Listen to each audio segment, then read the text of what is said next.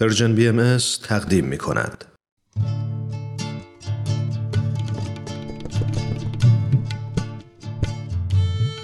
همراهان همیشگی رادیو پیام دوست، خیلی خوش اومدید. من نورا مهاجر هستم و امروز با یک قسمت دیگه از برنامه درخت زندگی همراه شماییم. مهمون برنامه امروز فریدون اهل افغانستان هست و برامون تجربه گذران زندگیش به عنوان یک جوان 21 ساله رو بیان میکنه. بیشتر از این منتظرتون نمیذارم، بریم و با هم به تجربه این درخت زندگی گوش کنیم.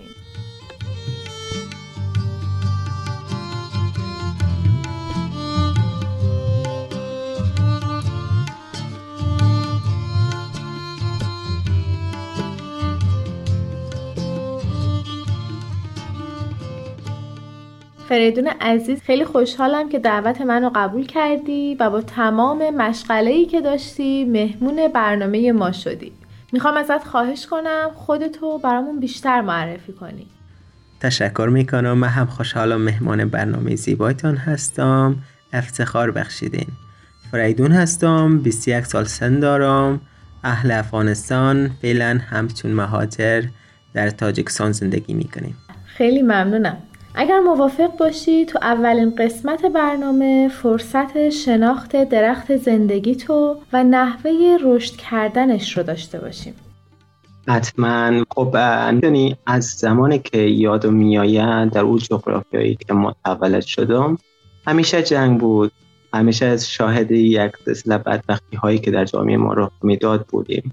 مثلا شاهدی بودیم که دوستانی که میشناختیم را از دست میدادیم و یا هم بعض پدران و مادران را میدیدیم که در سوگ از دست دادن فرزندان خود بودند و هم اطفال را میدیدیم که یتیم میشدند و بی سرپرست میشدند. این برای ما خیلی آزاردهنده بود و دقیقاً در تلخترین و وحشتناکترین گوشه از این جهان و دنیا. خب من حیث یک جوان همیشه برام سوال بود که چرا این مردم مظلوم باید با این نظام اجتماعی زندگی کنم. نظمی که میفهمیدم برای رفاه و سعادت ما تحریزی نشده و بازیچه سیاست‌های دیگران شده. از سوی دیگر اگر این جنگ‌ها را هم ریشه‌یابی کنیم حتما جای پای تعصب را می‌یابیم که در اجتماع ما هم واقعاً تعصبات خیلی زیاد بود.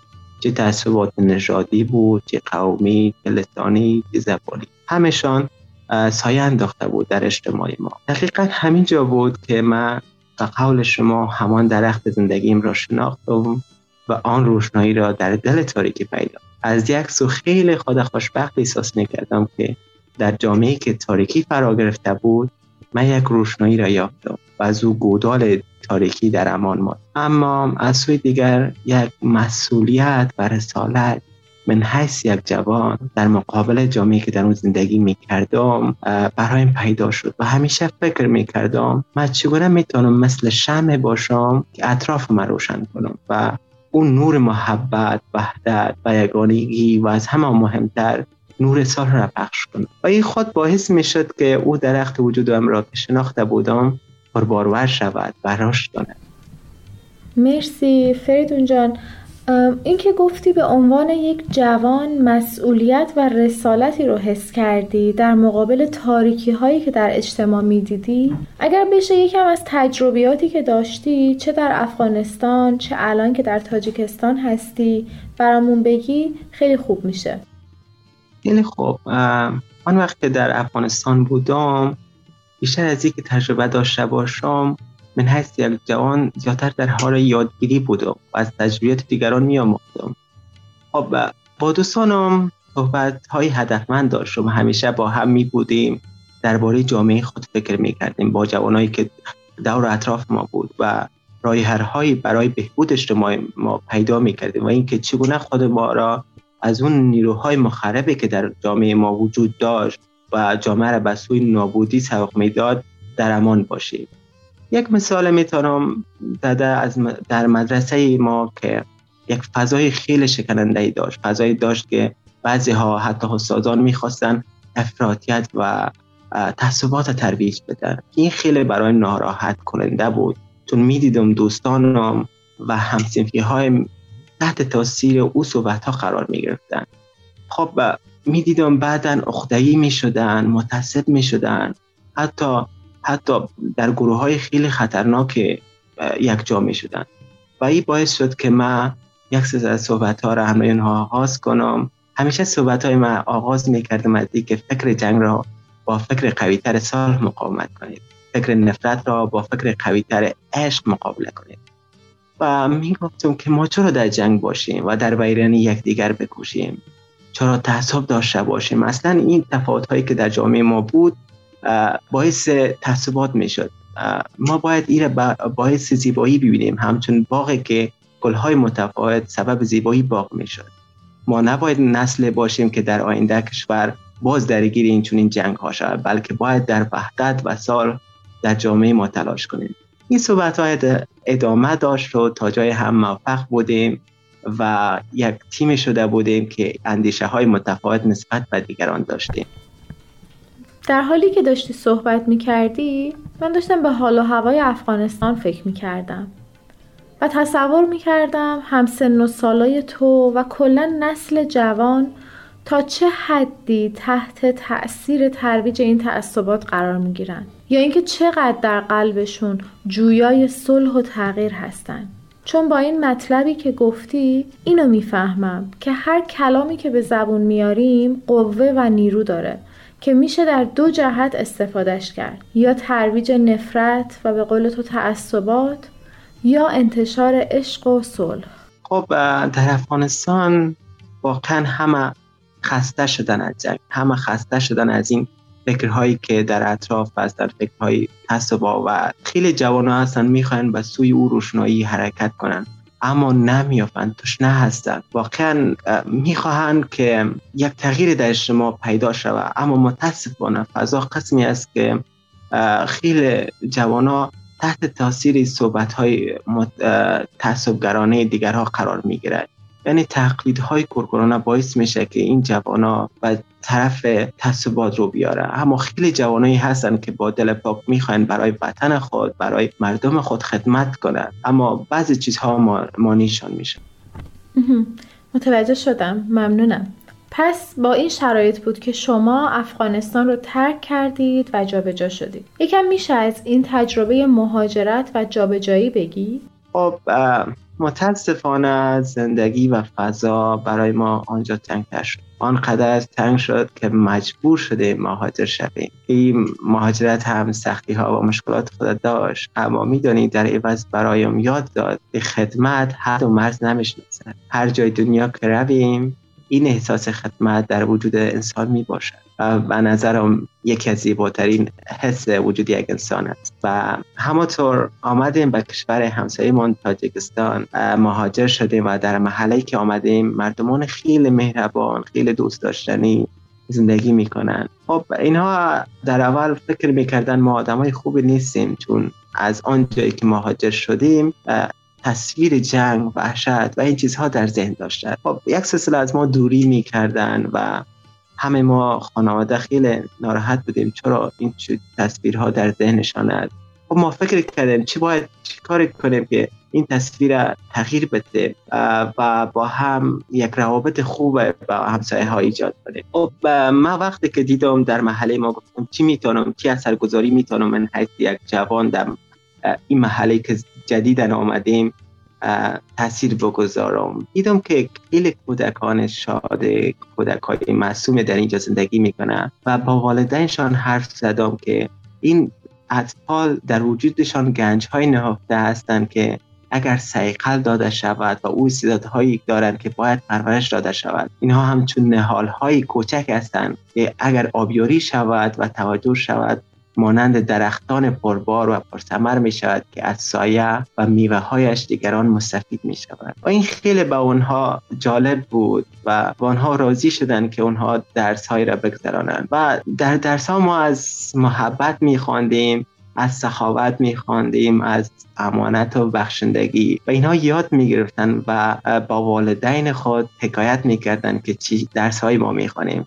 و جالبی بود که او قسمت از حکایت و عبارت‌ها را که یاد می‌گرفتن همیشه در خانه زمزمه می‌کردن و بقیه اعضای خانواده هم یاد می‌گرفتن و او طنین انداز می‌شدن در خانه‌شان. مثلا می‌گفتن بخشندگی از صفات من است، خوشا از برای کسی که به صفات من آراسته شد.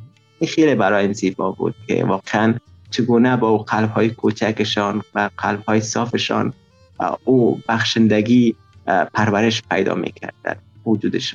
تصورش برای من هم به همین اندازه‌ای که داشتی تعریف میکردی زیبا و قشنگ بود.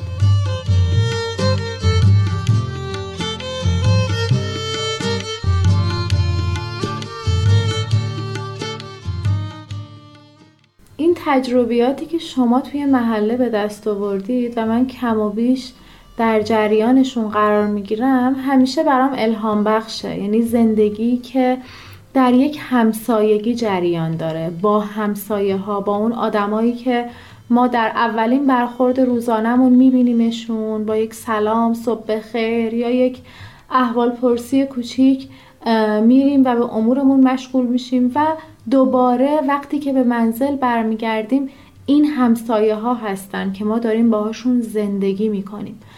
من میخوام خواهش کنم شما یکم تجربه زندگی در همسایگیتون و در محله‌ای که دارید زندگی میکنید رو برای ما بگی که چی کار میکنید، چه اقداماتی رو انجام میدید و چطور با همسایه ها یک زندگی بهتر رو میسازید. بله، قسمی که در اول عرض کردم، در اول فکر متفاوت از ما داشت، اما بعدها خیلی با ما روابط خوب داشتن و خیلی تانستیم یک همسایگی خوب ایجاد کنیم، یعنی روابط خوب همه با همه اعتماد داشتیم. و جالب اینجا بود که ما یک جلسه دعا داشتیم و برگزار کردیم برای که بتانیم در دعاهایمان برای پیشرفت خودمان و دیگران و گاهی هم برای کسانی که صعود می‌کردند دعا می‌خواندیم و برای وحدت، اتحاد. از همه جالب این بود که چندی پیش کشور ما افغانستان درگیری یک سلسله جنگ‌هایی بود و تغییرات بود در درون افغانستان و همسایه ها آمدن گفت ما برای شما دعا می‌کنیم برای مردم افغانستان که از این جنگ‌ها رهایی پیدا کنن و به صلح دست پیدا کنن.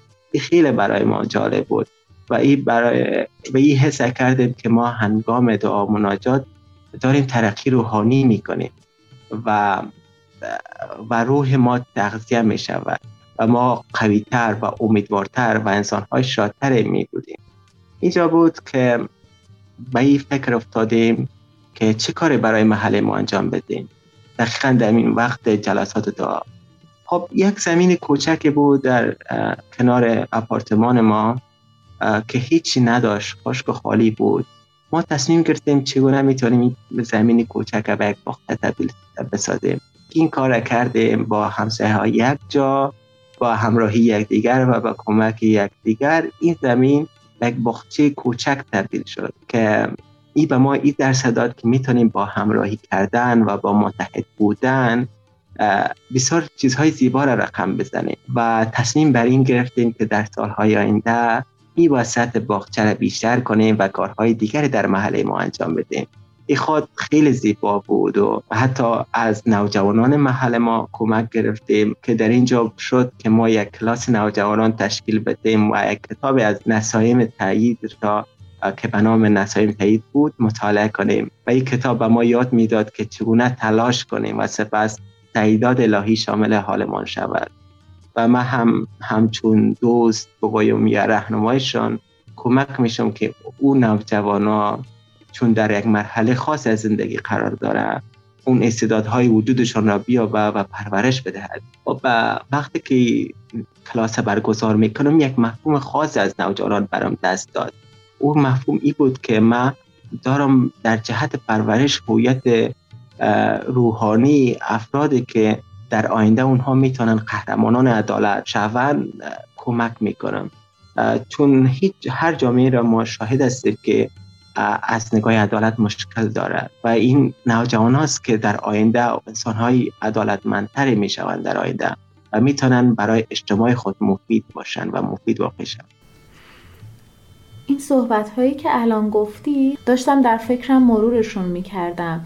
تجربیاتی که شما در محله داشتید و نوع تعاملاتی که با همسایه ها داشتید کمک کرده به تغییر نگرش آدم ها به زندگی؟ مثلا اون جایی که تعریف کردید ما با همدیگه دعا میکنیم و اینجوری روحمون تغذیه میشه و ما قویتر، امیدوارتر و انسان‌های شادتری هستیم، درست در دنیایی که انسان‌ها روز به روز ناامیدتر و غمگین‌تر و بی‌هدف‌تر میشن. و اونجایی که مثال زدی که با همراهی هم اون باغچه رو درست کردین و این گل‌های متفاوت و گیاهان متفاوت نمادی از اتحاد برای شما بود و در انتها تجربه‌ای که با گروه نوجوانان بیان کردی که دقیقاً نسل بعدی ما همین کودکان و نوجوانانی هستند که امروز تو و امثال تو جوانهای زیادی در کل دنیا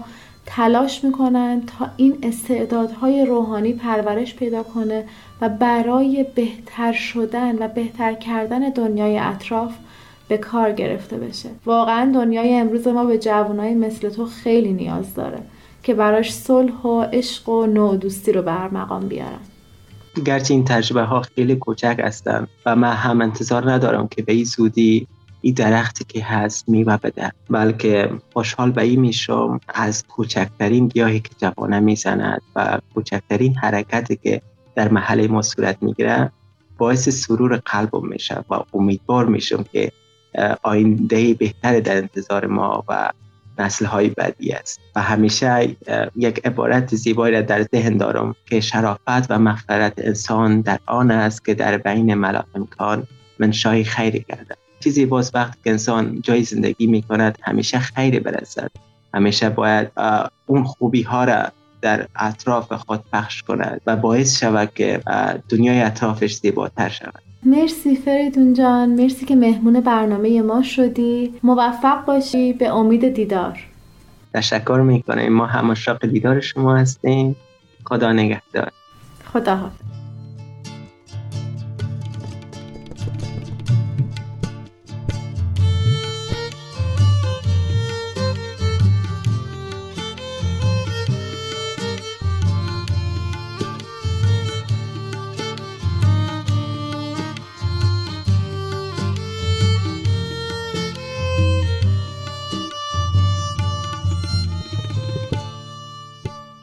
درخت زندگی دیگر رو هم با همراهی همدیگه به پایان رسوندیم. مرسی که مثل همیشه همراه ما بودی. من مشتاق همیشگی نظرات و پیشنهادات شما از طریق تلگرام به آدرس @persianbms کانتکت یا اینستاگرام و فیسبوک به آدرس @persianbms هستم. خیلی مراقب خودتون و درخت زندگیتون باشید. تا سه‌شنبه بعدی به خدا میسپارمتون. وقتتون بخیر.